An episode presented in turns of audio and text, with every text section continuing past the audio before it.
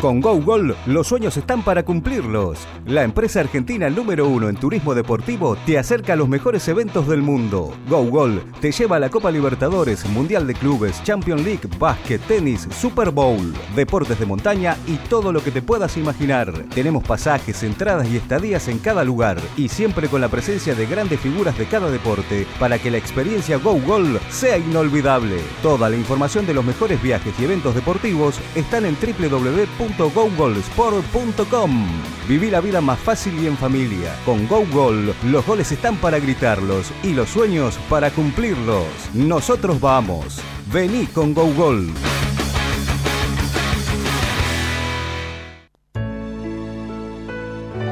En Casa, la empresa argentina número uno de internación domiciliaria, desde hace casi 30 años cuida de niños y adultos con enfermedades crónicas y agudas en la calidez del hogar, con un plantel de más de 600 profesionales de distintas disciplinas. Nuestro sitio web internaciondomiciliaria.org. En Casa, siempre junto a la familia.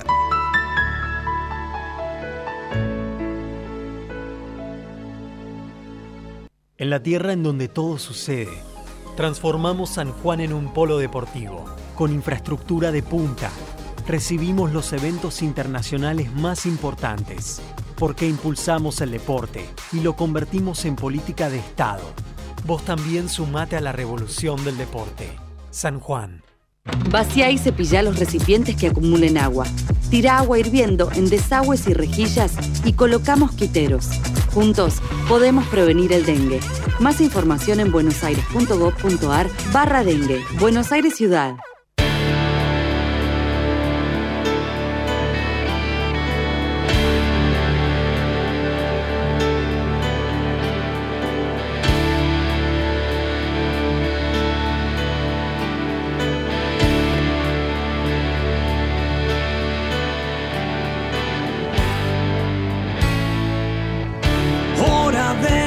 家。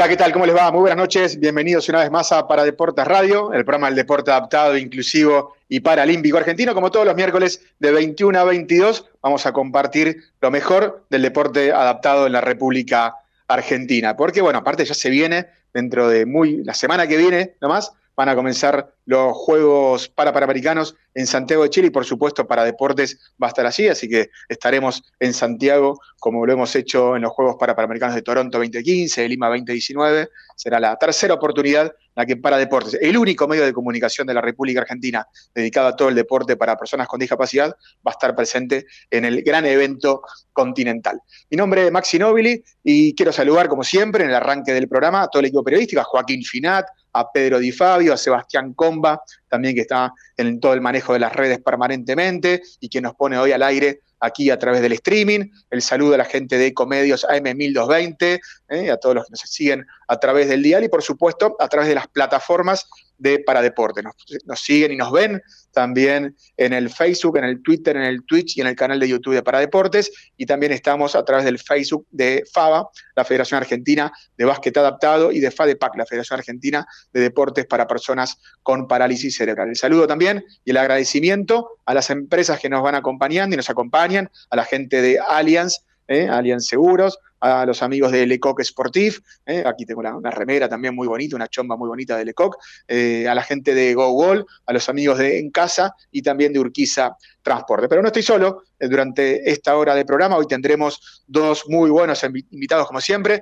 Maxi Ruggeri, jugador de la selección argentina de básquet en sillas de ruedas, y una clasificada a París, María Laura Rodríguez, Belvedere, eh, de tiro, de tiro paralímpico. Desde Córdoba hablaremos con ella dentro de un rato una vez más. Eh, quiero presentar a mi amigo y compañero que está allí en, la República de Avellaneda, Ariel Cuasi. Hola Ariel, ¿cómo estás? Buenas noches.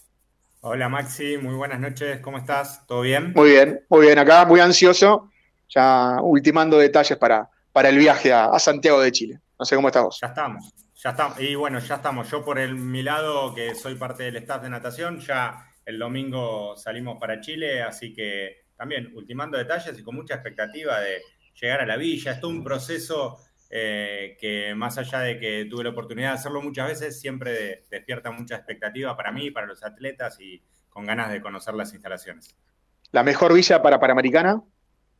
¿Dónde estuviste? Em, y creo que la de Toronto era muy linda, la verdad que es una villa eh, chiquitita, o sea, chiquitita en distancias y estaba todo relativamente accesible eh, muy bonita. Después, la verdad es que todas se disfrutan con distintas características. antes se acostumbraba que las villas sean mucho más, con, un trayecto entre los espacios bastante más grande, ahora se hacen bastante más comprimidas, eh, pero todos sus juegos tienen su encanto. Siempre me cuesta mucho la pregunta de qué te gustó más de cada juego uh, y empiezo a hacer una lista. Bien, ¿es divertida la vida en la villa más allá de lo deportivo? Sí, es A ver, uno queda muy cansado. Es, mi primera mm. experiencia no siendo nadador. Eh, siempre salís muy cansado, pero es una experiencia, siempre digo que para, los eh, amantes del deporte es como nuestro lugar en el mundo, en, ver de otros deportistas, otros entrenadores, otros países, dirigentes personalidad de los países, es muy colorido, eh, las expectativas que lleva cada uno, el que debuta, el que tiene experiencia, la verdad que es muy lindo. Y aparte, eh, la comunión que se va generando dentro de las delegaciones, la verdad que eh, son experiencias muy lindas de vivir y bueno, estoy muy contento de, de que se esté por vivir con muchos deportistas que conozco y que quiero dentro de muy poquito una experiencia similar. Perfecto. Y bueno, así que recuerden, para deportes, junto con, con la delegación argentina, con los más de 210 deportistas, 213, al final se agregó uno más en badminton. Eh, vamos a estar allí eh, compartiendo minuto a minuto todo lo que ocurra. Nos van a seguir a través del Instagram, de que ya tiene más de 30.000 seguidores, del Facebook, del Twitter, eh, del programa de radio, por supuesto, que lo haremos allí desde Chile la semana que viene. Así que tenemos mucha, mucha información. Y uno de los protagonistas que va a estar ahí en Santiago de Chile, que vino, estuvo en Italia hasta hace muy poquitos días, ya está en Buenos Aires, hoy concentrado en Sedima, allí en San Justo, en el búnker eh, principal del básquet en silla de ruedas eh, de la República Argentina, Maxi Ruggeri. Maxi Ruggeri, un tocayo, que lo tenemos ahí seguramente, eh, que va a disputar su quinto juego para Panamericano. Ahí está Maxi. Ah, sí, metió alguna viaba importante, ¿no? Vemos ahí. Sí, no, es Maxi. ¿Cómo está? ¿Cómo cambia las máquinas? ¿Qué tal? Todo muy bien. No, nuevo look, nuevo look. Quinto Panamericano hay que, hay que festejarlo, que es bastante. Muy bien ahí, muy bien ahí también. Ya metió la chombita de, de, Lecoq, llegó la ropa ahí a, Diógenes de Urquiza. El saludo también a Diógenes, a Denise y a toda la gente de Lecoq. Así que llegó a Sedima la ropa de Maxi Rogeri. ¿Bien? ¿Te quedó bien o hay que hacer algún cambio? Por ahora, esta, por ahora todo bien, sí, sí, sí. Lo perfecto, que perfecto. Probé todo, así que lo que probé bien. Bueno, fantástico, bien, bien ahí, linda ropa. Se manchó. Yo le dije a mis hijas, se me manchó y no entendieron el chiste. Pero bueno, son muy jóvenes. Un, saludo a Diógenes, que yo no, me voy a tocar el pecho todavía, pero bueno. Le mandamos ahí un saludo a Diógenes. Bueno, y tenemos ahí a Maxi, muy, muy sonriente, que para hacer una introducción, 36 años, hace 20 años que juega en la selección argentina, de que tiene 16, 15 años jugando en Europa, eh, mucho en Italia, mucho en España y ahora en el Briantea, uno de los equipos más importantes de, Italia y de Europa, ¿eh? jugando nada menos también con nuestro capitán argentino, con Adolfo Verdún. Y como bien decía Maxi recién, vas a estar en tu quinto juego para Panamericano, así que casi hacemos la cuenta. 5 por 4, 20, o sea, prácticamente ah. con, cuando debutaste con la selección argentina eras muy, muy joven. Esto éramos hablando de él, hagamos cuenta. acá. Claro, acá en Buenos Aires, 2003. En, Mar del Plata. Mar del Plata. Mar del Plata. Exacto. 2003, mi primer Panamericano, sí, sí, sí. ¿Y qué recuerdas de aquel para Panamericano? Nada, me acuerdo que, era, estaba nervioso, que quería jugar con, contra todos los, países que, había. Me, acuerdo que me sorprendieron los jugadores que Anderson, Marquinhos de Brasil, digo, el nivel que tenían era increíble a, lo que yo jugaba en ese momento. Eh, me parecía algo increíble. Así que nada, una experiencia espectacular, ah, porque se hizo en Argentina también, así que tuve la suerte de que me vinieran a ver mi familia. Así que nada, un recuerdo muy lindo. Eh, eh, se hizo sudamericano y panamericano juntos, porque era Copa Liberty, creo, y después empezó el panamericano. Así que nada, muy bueno, muy, muy lindo todo y nada, siguiendo ahora ya el, el quinto. ¿Y nervioso como aquel 2003 o no? ¿O ansioso? Más tranquilo. No, más tranquilo, más tranquilo. Mucho más tranquilo, sí, sí. O sea, ansioso siempre porque uno siempre quiere jugar y, y tratar de, de llevar a Argentina a lo más alto a una medalla, pero después en el resto tranquilo, tranquilo. Bueno, y el equipo está tranquilo, eh, la expectativa, decimos, Argentina va a estar jugando en la zona con Venezuela, Chile y Canadá, en el otro lado, Brasil, Colombia, Estados Unidos y Puerto Rico, esto es en, varones. El ganador, ¿sí? hay un premio muy importante, el ganador, la medalla dorada, se clasifica directo a los Juegos Paralímpicos de París, el segundo y tercer puesto de los varones van a un repechaje en Francia. Así que Argentina, recordemos, fue eh, subcampeón de la Copa América. Eh, así que, bueno, la expectativa, imagino que es por lo menos estar entre los tres primeros. Sí, el, objetivo principal es eh, la medalla, tener una medalla para al menos acceder a lo que es el preolímpico. Y bueno, ya jugando una final, jugando la final panamericana, nos aseguramos la medalla Así que el objetivo es tratar de jugar la final y bueno, ya después ver qué pasa en esa final. Eh, seguramente sería contra Estados Unidos, que o sea, no hay mucha sorpresa, es el último campeón mundial, el, país por excelencia del básquet adaptado y bueno, eh, pero bueno, nuestro objetivo es ese, tratar de, si no se puede conseguir la medalla dorada, conseguir ese ese puesto para el preolímpico, que te lo dan la medalla plateada y la, medalla de bronce. Ahora, ahí hay que cruzar, hay que evitar el cruce con Estados Unidos y ganar la zona, ¿no?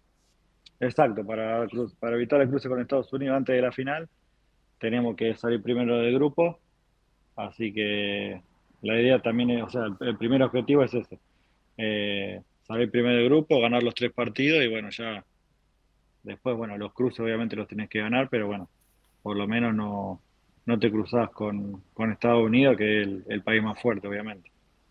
Maxi, eh, te hago una consulta. Hablabas de Estados Unidos, que indudablemente en básquet tiene un potencial muy grande. Eh, ¿A los Juegos Panamericanos manda el primer equipo o tiene el, caudal suficiente de jugadores como para también ser muy fuerte armando equipos, mechando jugadores que después va sumando a su selección A?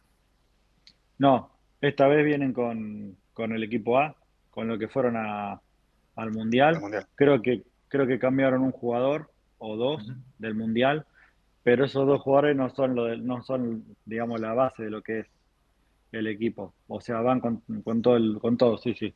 De hecho, yo juego con uno en Italia, en el equipo de Italia juego con, con Steve Serio, que es el capitán, creo, de, Estados Unidos, y sí, estuvimos hablando de eso y van con, van con, con el equipo A, digamos con lo, con lo máximo que, tienen, sí, sí. Que le, contamos a la gente que en los Juegos Panamericanos muchas veces Estados Unidos y Canadá en las distintas disciplinas arma equipos mechando jugadores de sus equipos en todas las disciplinas, equipos B, equipos C, dándole fogueo, pero igualmente tienen muchísimo nivel. Eh, pero bueno, eh, fue lo que pasó en la Copa América cuando para clasificar a Dubai, eh, que perdimos la final contra Estados Unidos de tres. Eh, ellos llevaron un equipo, digamos, B, entre comillas, que siempre son buenos, siempre son jugadores fuertes, pues tienen, la verdad, que muchos jugadores de, alto nivel. Pero bueno, eh, en, este, en este caso llevan lo, mejor. El mismo equipo que, casi prácticamente el mismo equipo que llevaron al Mundial, en el que salieron campeones del mundo. Maxi, tenemos muchos temas para tocar. Tu, tu regreso a Italia, quería hacer un foco un poquito en lo que fue Lima 2019, porque ahí se escapó una oportunidad muy importante, ¿no? que era para ir a los, Juegos Paralímpicos de Tokio. Perdieron la medalla de, bronce contra Colombia, donde se suponía que era un partido que era dentro de todo accesible y no hubo forma de, poder ya, de, poder avanzar en ese, en ese encuentro. Finalmente se perdió. ¿Queda la imagen? ¿Está superado esa situación? Eh, contanos un poquito. Personalmente, o sea, está superado, sí, o sea, en el equipo también ya está superado eso. Sí. Bueno, personalmente, siempre lo digo, eh, fue el, golpe más duro deportivo a, nivel personal. Me costó mucho superarlo. Eh, lloré bastante, lloré incluso después en mi casa. Eh, el partido ese no lo vi hasta por lo menos habían pasado cuatro o cinco meses y no lo volví a ver y yo por lo general suelo volver a ver los partidos para ver los errores y bueno, las cosas a mejorar, pero bueno, ese no, no, no lo podía ver. Eh, fue un golpe, sí, la verdad que súper súper fuerte en lo personal y lo grupal también, porque sabíamos que era fue la posibilidad más cercana que tuvo esta camada, digamos, de jugadores para ir a, un juego a un juego paralímpico y bueno, no, no se nos dio, pero bueno, eh, sí, ya está superado, sí, sí. Así todo, después lograron una gran actuación en, el Sudamericano, la Copa América, eh, el Mundial. No hablamos del Mundial todavía, ¿sí? Eh, que fue hace poquito, parece que fue hace un montón, ¿no? El Mundial, pero fue en, junio. Iba a ser en noviembre, pero con el tema del Mundial de, Qatar se pasó, pero parece que fue hace mil años y fue hace poco. Y Argentina no logró eh, superar ese séptimo puesto del Mundial de Hamburgo del 2018 quedó en el puesto número 11, eh, derrota contra Francia y contra Países Bajos en primera ronda, victoria contra Corea del Sur, cruce con Estados Unidos, que finalmente fue campeón del mundo. ¿Qué análisis hicieron de, esa actuación en el Mundial? Que estaba la expectativa incluso de tratar de meterse en final. Sí, eh, bueno, eh, varias cosas que se juntaron. El nivel del equipo, o sea, podríamos haber hecho mucho más como equipo. Jugamos, creo, a mi a mi forma de ver, eh, un juego que, no fue el, mejor nuestro, el que sabemos que, tenemos. O sea, nunca, nunca llegamos a nuestro techo como, como equipo en ese mundial. No tuvimos, no fuimos consistentes en los partidos. Arrancamos súper mal con Francia. O sea, perdimos por 20 el primer partido y era un partido para ganar o para estar al menos en partido siempre y, y, si era perderlo, perderlo por poco. Eh, ya de ahí empezamos mal porque después ya cuenta la diferencia de, de puntos, sí, sí, porque después Francia eh, le ganó a, a, Corea, perdón, perdió con Corea, entonces bueno, hubo un par de, había que sumar diferencia de puntos y eso, y bueno, quedamos tercero de grupo, y, nada, al final nos cruzamos con Estados Unidos, perdimos y, y o sea, no pudimos hacer eh, nuestro mejor básquet, digamos. También es cierto que el grupo C y D, en el grupo D eh, estaba el primero el segundo y el tercero del mundial. Y en nuestro grupo estaba el que salió cuarto. O sea que. El, que porque el C y el D después se cruzaban. Entonces al final nosotros teníamos en el grupo nuestro Holanda y en el otro grupo estaban Irán, Inglaterra y, Estados Unidos, que salieron primero, segundo y tercero. Y Holanda en el nuestro salió cuarto. Así que fue bastante complicado. El A y el B, digamos, para hasta semifinales lo tuvieron más accesible. Eh, pero bueno, no hay excusa, nosotros al final para salir lo más alto posible tiene que ganar a todos, es así, pero bueno, también nos jugó en contra esto de, los grupos. Y se te nota, se te nota eh, muy analítico de, cada evento, de cada partido. Eh, ¿Qué pensás que, influyó más en ese mundial para, para, en algún momento dijiste que no pudieron nunca alcanzar eh, el básquet que ustedes podían desarrollar? ¿Qué pensás ¿Qué fue el motivo de, no poder alcanzar ese nivel? Y la verdad que no, creo que haya, que haya sido una cosa sola, fueron un conjunto de, cosas. Eh, no jugamos mal, no fuimos, no fuimos contundentes en defensa, no, no fue nuestro mejor torneo en, ataque, eh, nos faltó tal vez un poco de gol, fue un tuvimos tanteadores bastante bajos, eh, de hecho le ganamos a Corea, pero no fue con un tanteador altísimo. Y, bueno, todas estas cosas eh, hicieron que después el otro partido los perdamos contra contra mm, Francia, de hecho, perdimos, de, ahora no me acuerdo bien, pero de bastante, 16, 20 puntos. Eh, con Holanda al final perdimos de 8 de 10, pero estuvimos abajo de 20 puntos también. Así que al final, nada, fue un mundial que nos costó bastante, la verdad. No, no fue como, como Hamburgo. Fue distinto, nos costó. También el básquet cambió mucho en el del mundial anterior a este.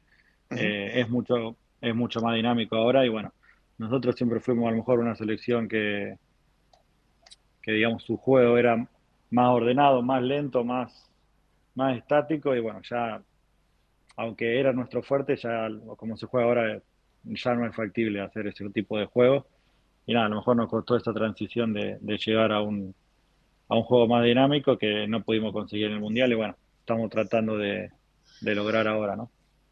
Bueno, estamos hablando con Maxi Ruggeri, jugador de la selección argentina de, de básquet adaptado, básquet en silla de ruedas, que ya prontito eh, van a estar viajando para los Juegos de, Santiago de Chile. Bueno, damos vuelta a la página y en esta vuelta de, página eh, aterrizaste otra vez en una, tierra que te conoce muy bien, en Italia, después de muchos años de jugar en España, te fuiste a Italia, estás con Adolfo Verdún, con muchos otros argentinos, hay una invasión de argentinos en Italia, en España especialmente, prácticamente todos los jugadores de la selección están allí. Bueno, contanos un poquito cómo fue ese regreso y, y el juego en el Briantea, que acaba de comenzar la liga.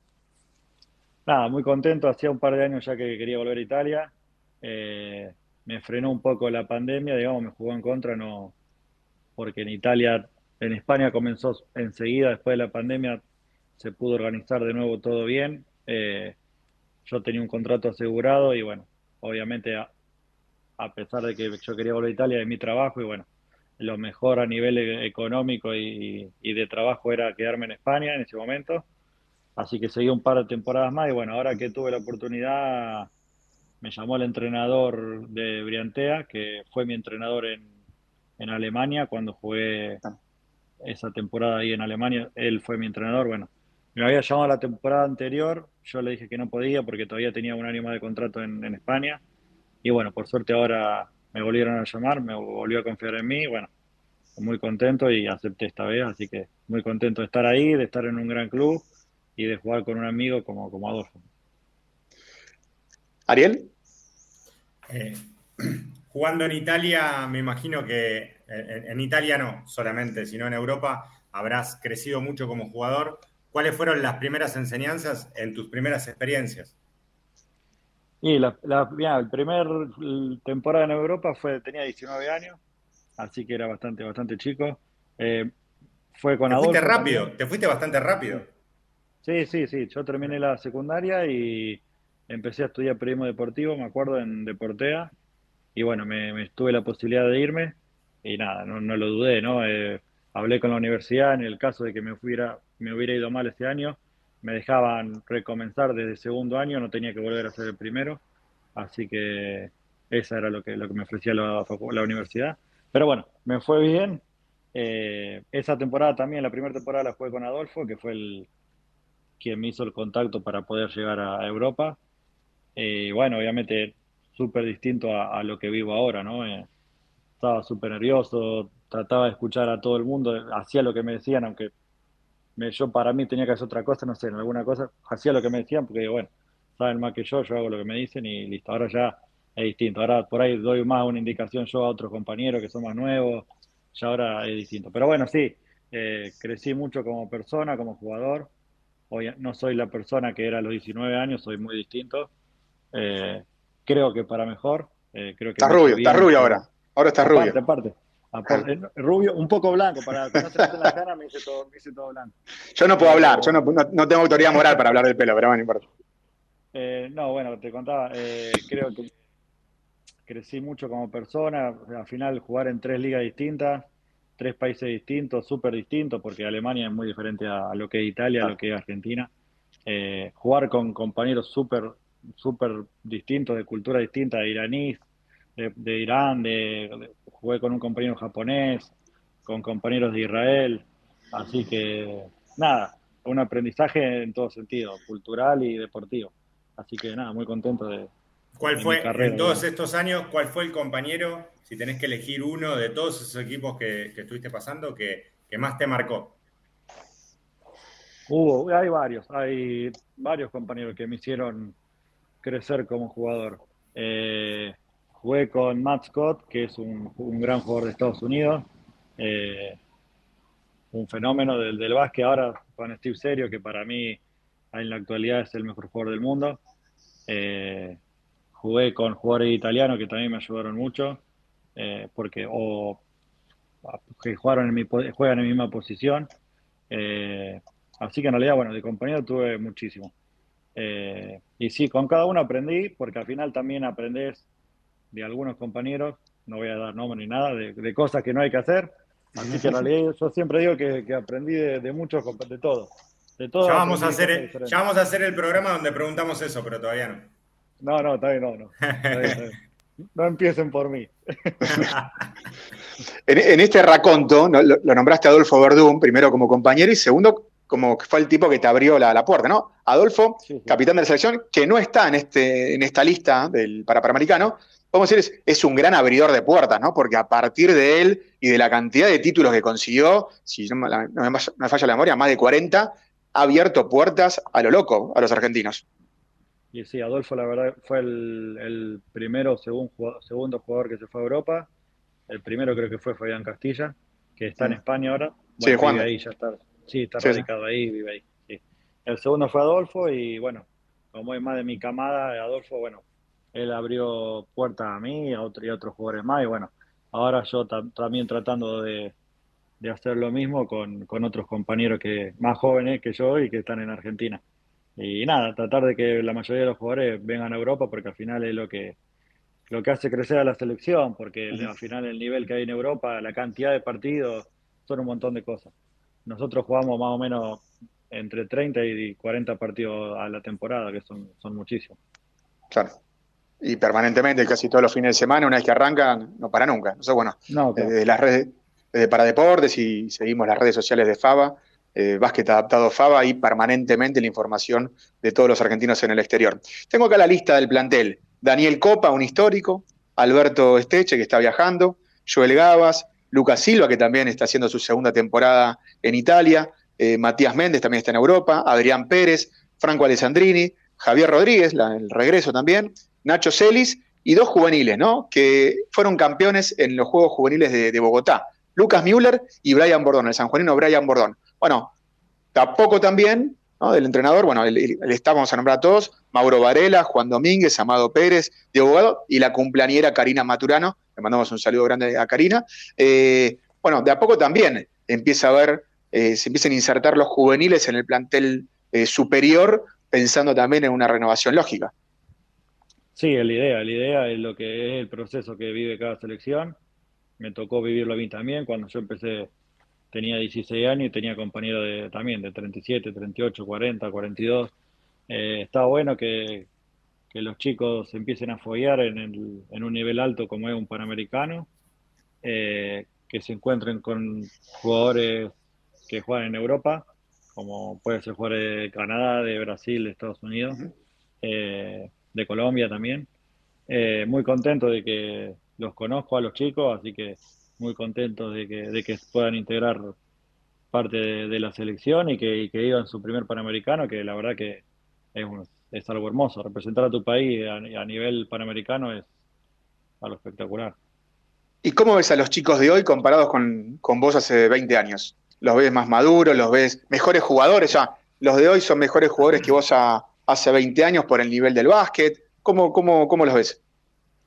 Creo que ahora hay más herramientas para que un jugador pueda crecer a la edad de 16, 17, 18 años, 19, que las que había cuando yo tenía esa edad.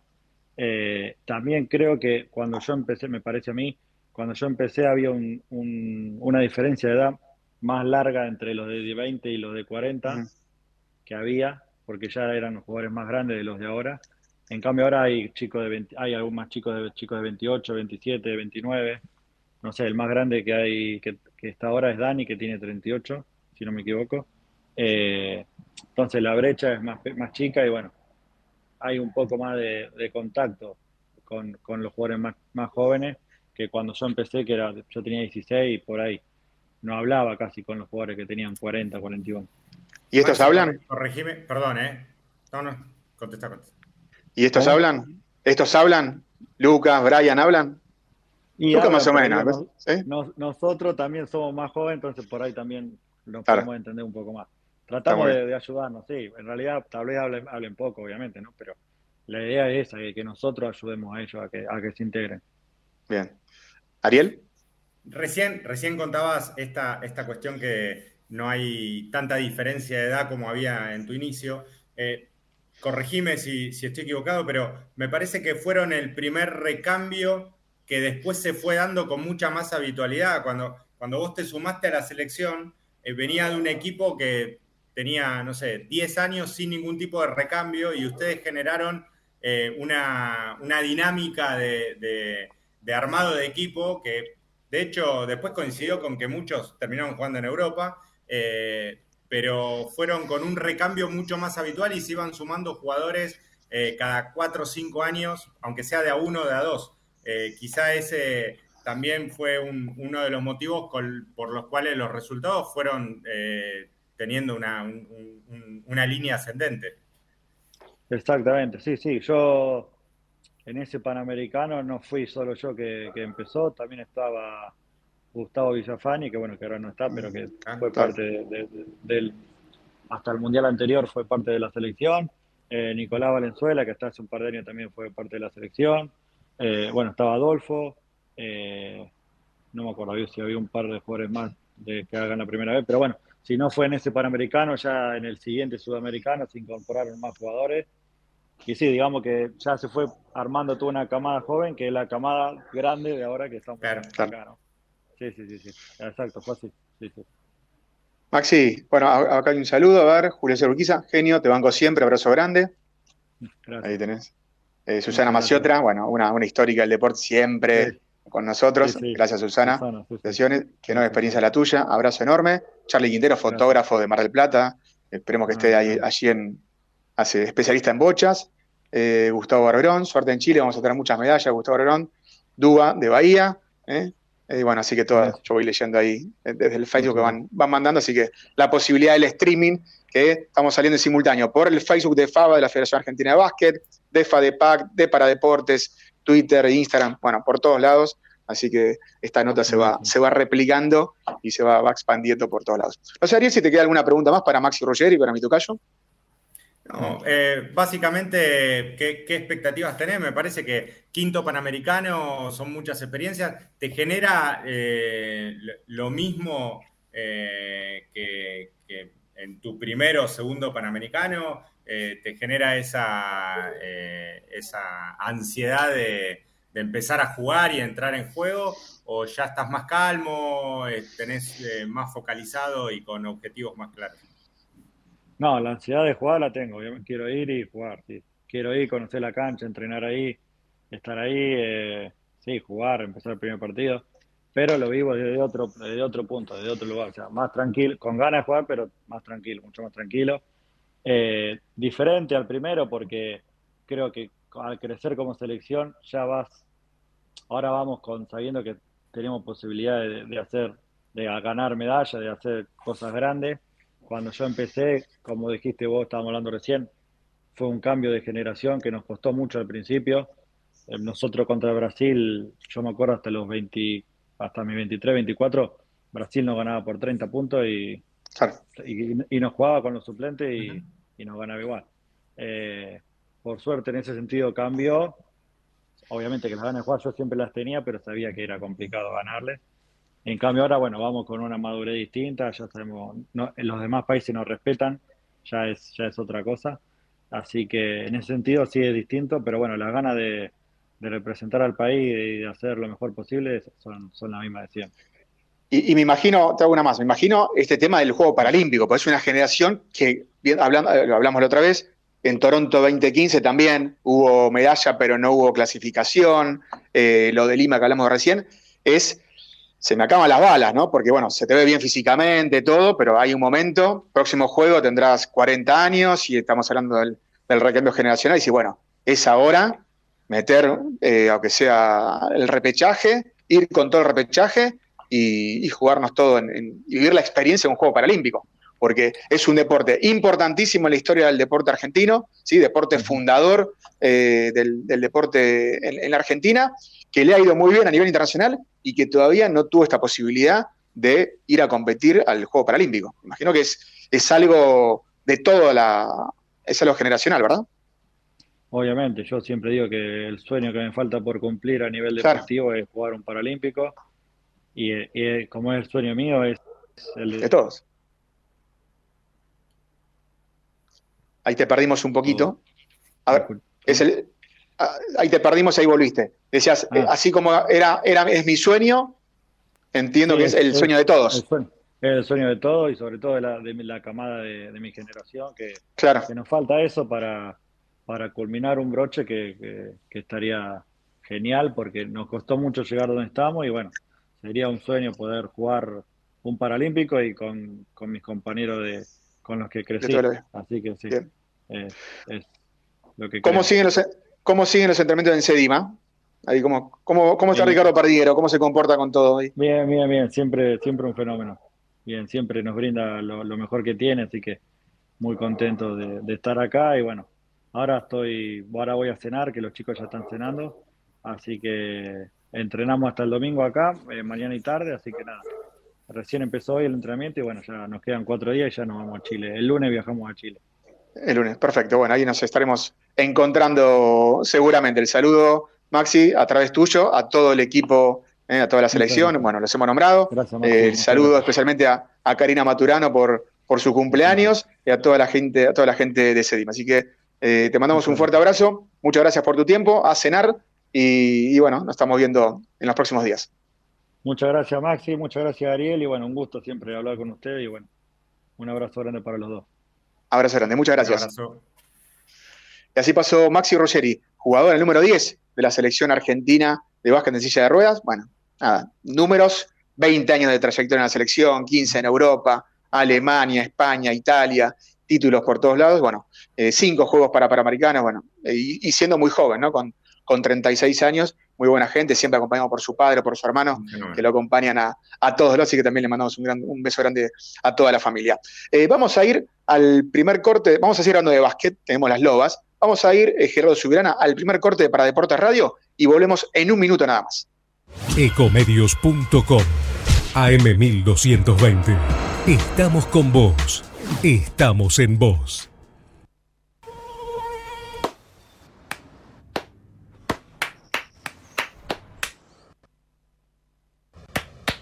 No aplaudamos al mosquito, combatámoslo en serio.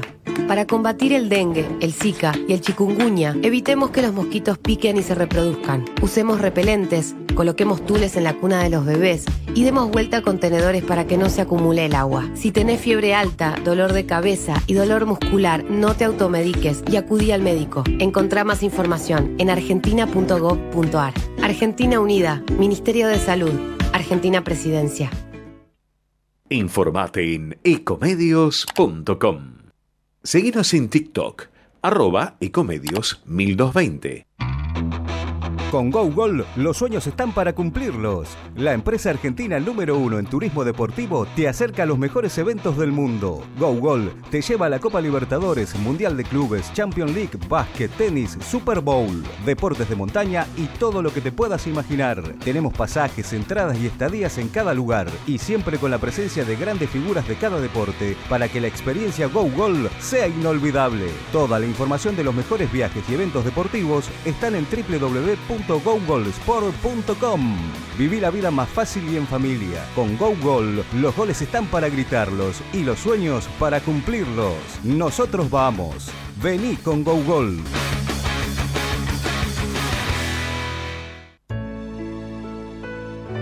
En Casa, la empresa argentina número uno de internación domiciliaria, desde hace casi 30 años cuida de niños y adultos con enfermedades crónicas y agudas en la calidez del hogar, con un plantel de más de 600 profesionales de distintas disciplinas. Nuestro sitio web internaciondomiciliaria.org. En Casa, siempre junto a la familia.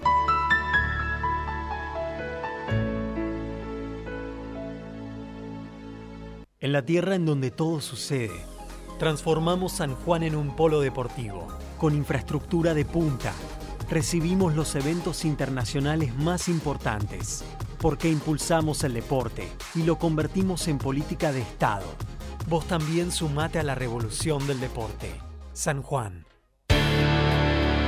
Con, con el programa de radio que lo haremos desde Chile. Eh, hablaremos en un minuto nada más, ya nos va a decir eh, Sebastián, con María Laura Rodríguez Belvedere, eh, una atleta, joven atleta de tiro, de tiro paralímpico, que va a tener su segunda experiencia en un juego para Panamericano, pero que hace muy poquito nada más se clasificó para los Juegos de París. Así que hablaremos con, con la cordobesa en un ratito nada más. Ariel, tenés información de, se está jugando el Mundial de talla baja, de fútbol de talla baja, eh, aquí en el Polideportivo y las Malvinas de Argentinos Juniors. Resultados, ¿qué tenemos hasta ahora?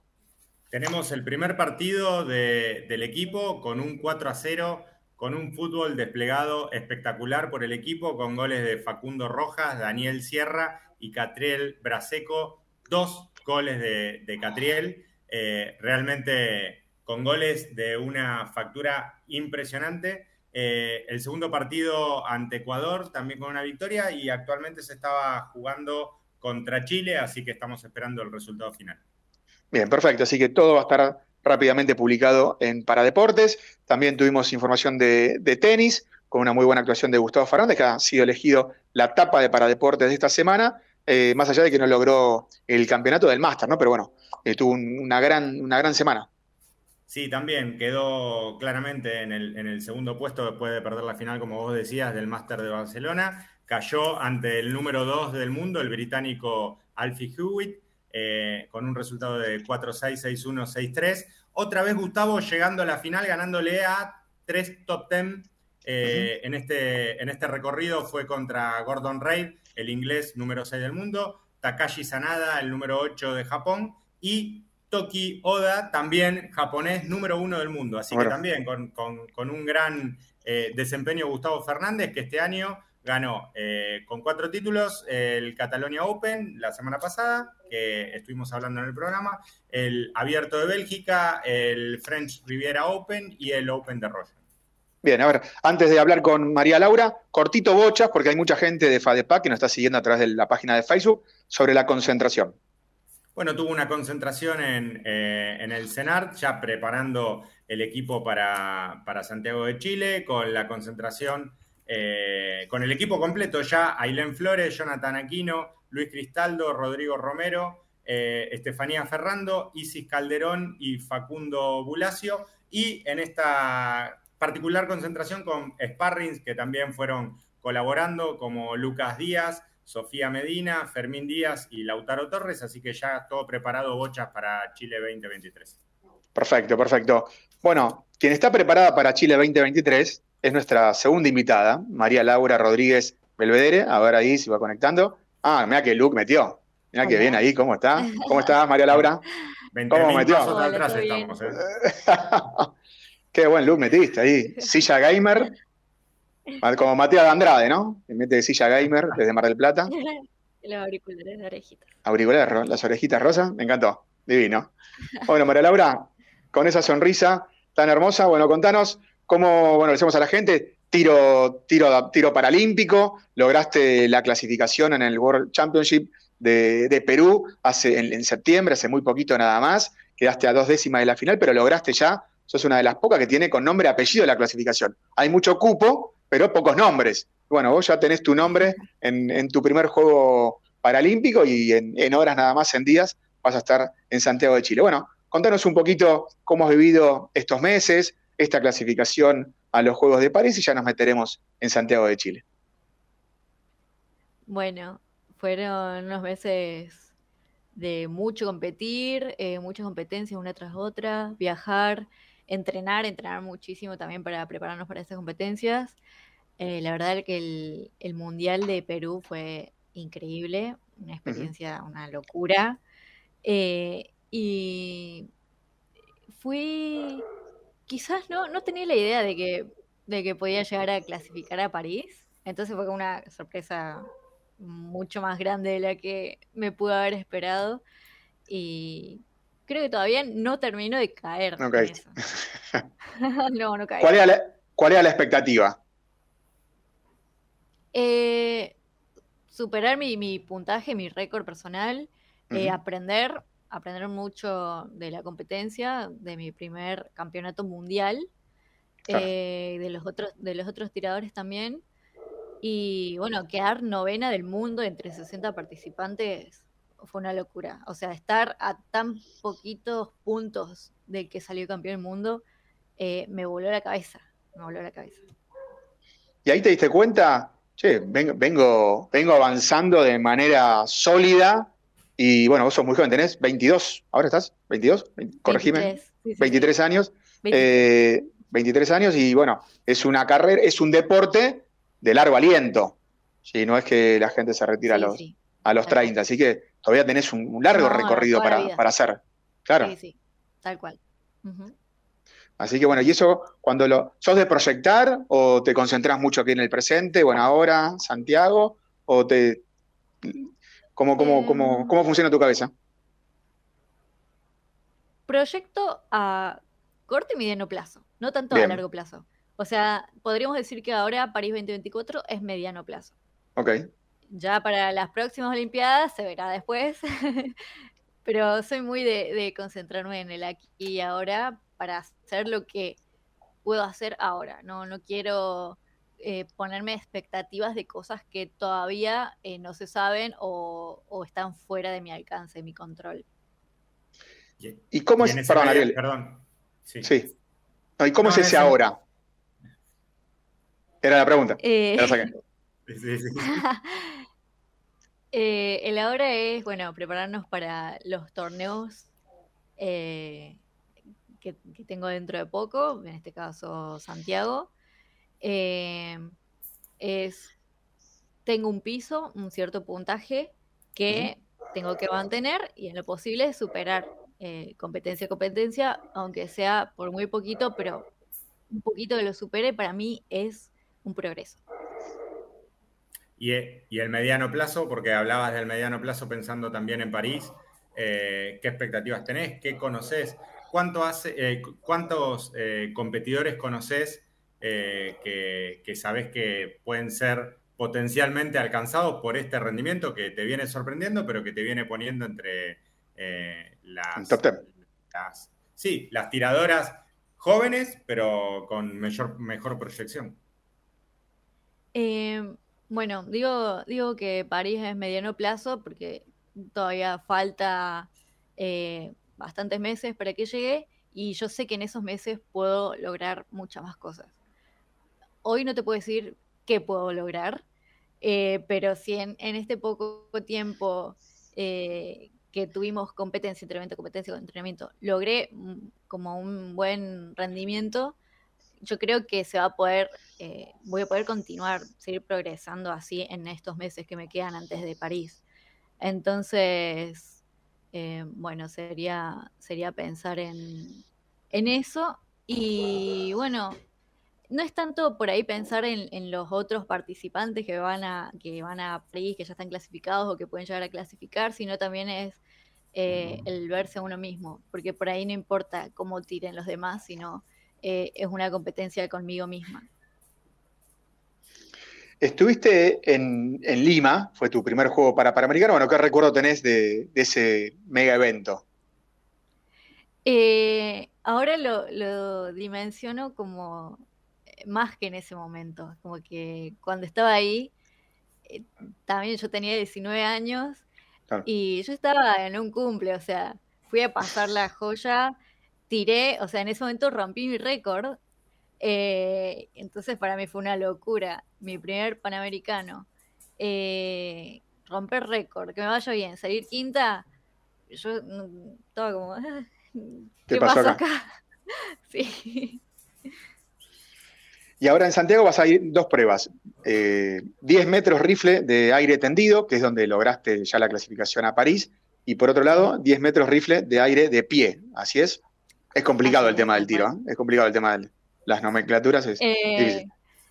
Eh, en, mi pero- caso no tanto porque tiro con la misma arma, solo en dos posiciones distintas. ok. ¿Sería como sentada y parada? En realidad de pie se le llama, a, en mi caso estoy sentada porque no puedo mantenerme mucho tiempo de pie, pero con la espalda erguida. Y a lo que llamamos tendido es eh, estar sentados también, pero en una mesa apoyamos los codos, que es lo que nos da como la posición de, estar recostado, ¿no? Cuando tenías 11 años, ahí en el colegio Montserrat, te dijeron tiro o, o esgrima. Susana Maciotra se querrá matar, que es una histórica del deporte, nos está siguiendo en este momento. Ella es esgrimista y habrá dicho, ¿cómo no quedó? ¿Cómo esta chica no eligió esgrima? Pero bueno, pasó Susana, así que tal vez más, más adelante. Eh, elegiste tiro. ¿Qué tiene de mágico este deporte para vos? Eh, para mí lo mágico del tiro es que es un deporte con uno mismo, que al menos en mi opinión, no existe la rivalidad. Y eso es algo que, a mí no me gusta. No me gusta la rivalidad, no me gusta eh, el ser competitivo con los demás, de, ah, le quiero ganar a tal o tal otro. Es, me quiero superar a mí misma, es ponerme contenta porque yo hice un buen rendimiento, no porque el otro le fue bien o le fue mal. ¿Y Ariel?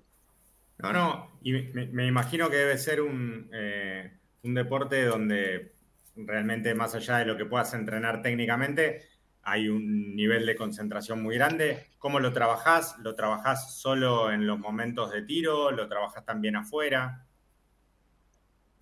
Eh, hice mucho también entrenamiento psicológico con una psicóloga deportiva que me ayudó un montón.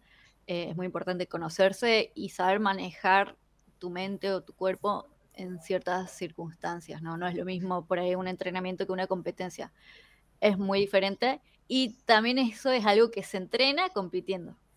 Entonces, eh, sí, es batallar con tu cabeza durante esa hora, hora y cuarto que tenés de competencia.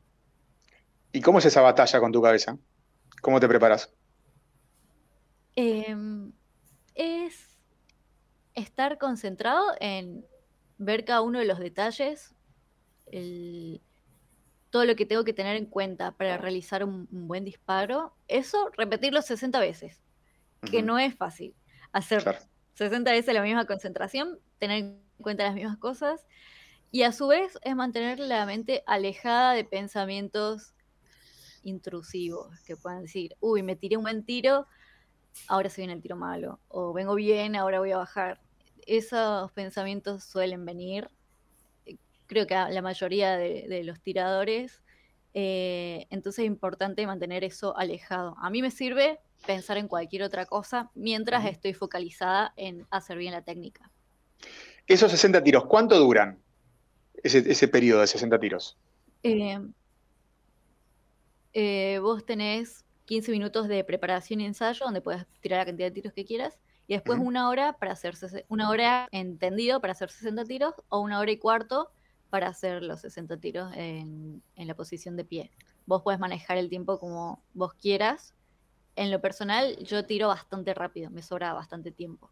O sea, es un. Hay que estar concentrado durante una hora, ¿no? Eh, porque una cosa es jugar una hora al fútbol, una hora al básquet, donde hay tiempos muertos, donde uno puede entrar, salir, y otra cosa es una hora apuntando a, eh, eh, ¿cómo se llama? Un, al blanco, que está, bueno, o a 10 metros o más metros, eh, es un nivel de complejidad importante. Sí, sí, totalmente. Eh, tanto para hacer bien cada uno de los tiros, que por ahí, o sea, se te puede escapar un mal tiro o que vos eh, no le hayas tan, prestado tanta atención a una mira o a un movimiento o el mismo o tu misma cabeza puede hacerte que tires un, mal tiro. Entonces, cuando logras el buen tiro, tenés que mantener eh, esa constancia, saber qué hiciste para que sea ese buen tiro. María Laura, me, imagino que em, esto, esto, esta competencia es un solo día porque ese nivel de concentración debe repercutir en el físico. Eh, sí, sí, sí, tal cual. Eh, la competencia es de, una sola vez. O sea, vos, vos haces esta prueba de 60 disparos y después los mejores 8 pasan a la final. Pero esto es ese mismo día. Yo compito en dos días porque en una compito de pie, en la otra tendido.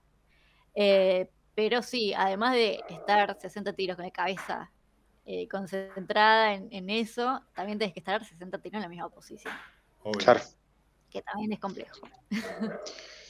Bien, y, decías recién el tiro, cuando sale el tiro bueno, eh, y ahora, ¿cómo volvés del tiro malo? Eso, es el tema. Claro, pues el tiro bueno, vamos, va la primera, va la segunda, voy con todo, el tema es la vuelta, ¿no? Y un tiro malo y tal vez no fue un tiro malo, fueron dos tiros malos y tres tiros malos, bueno, María Laura, vamos. El tiro malo, primero y principal, lo mejor que te puede pasar es, que sepas por qué, por qué pasó ese tiro. Entonces, por ahí yo estoy entrenando y sale un mal tiro y no sé, mi entrenador me pregunta, ¿qué pasó? Entonces yo le explico, se me movió, eh, eh, apunte mal, lo que sea. Entonces hay que saber eh, manejar la situación para, para que no suceda ese mismo error que vos pudiste descifrar y también que la cabeza no, no te carcoma en ese momento. Otro momento cuando vos estás venís tirando muy mal es, bueno, deja el rifle en la mesa un rato, te despejas, mm, o sea, te quedas en el mismo lugar, ¿no? O podés salir, pero en, mi caso mm, prefiero no salir, pero deja el, rifle un rato en la mesa, tomo agua y después vuelvo. Bien. Nos queda un minutito. No vas sola a Chile, vas con el Acuña y con Osvaldo Gentili. Eh, así que bueno, también dos, dos expertos eh, en el tema, gente ya más grande, con mucha experiencia. Bueno, ¿cómo, cómo es ese, grupo? Ahí, danos, decinos en, 30 segundos antes de que nos saquen del aire. bueno, eh, voy con mi entrenador, que es de hace relativamente poco, Mario Negri, entrenador mío. Entonces, bueno, estamos entrenando un montón con eso, con mi mamá, que me acompaña de toda la vida, y dos atletas Elba Cuña y Osvaldo Gentili, que Osvaldo tira desde hace muchos años, entonces me ha dado un montón de consejos en cuanto a manejar la competencia. Entonces, bueno, estamos siempre los mismos. Está muy bien, está muy bien. Bueno, todos han participado del cómo se juega de tiro, así que lo, iremos poniendo otra vez. María Laura, agradecerte eh, una vez más por, por, tu tiempo, una alegría, eh, bueno, volver a, volver a verte, nos estaremos viendo allí en, Santiago de Chile. Y, bueno, eh, felices de que ya también estés clasificada para, para París, pero bueno, a la hora, ahora concentrados en el, corto plazo. Y ya bueno, ahí Susana, lo mejor en Chile, le dice Susana Maciotra. Yo creo que iba a decir Benita Esgrima, pero no, más adelante. María Laura, María Laura, te mandamos un beso grande, saludos a toda la familia y, bueno, nos encontramos muy prontito. Lo mejor para vos y para todo el equipo. Gracias, saludos a ustedes. Un beso, Dale, gracias. Nos vemos.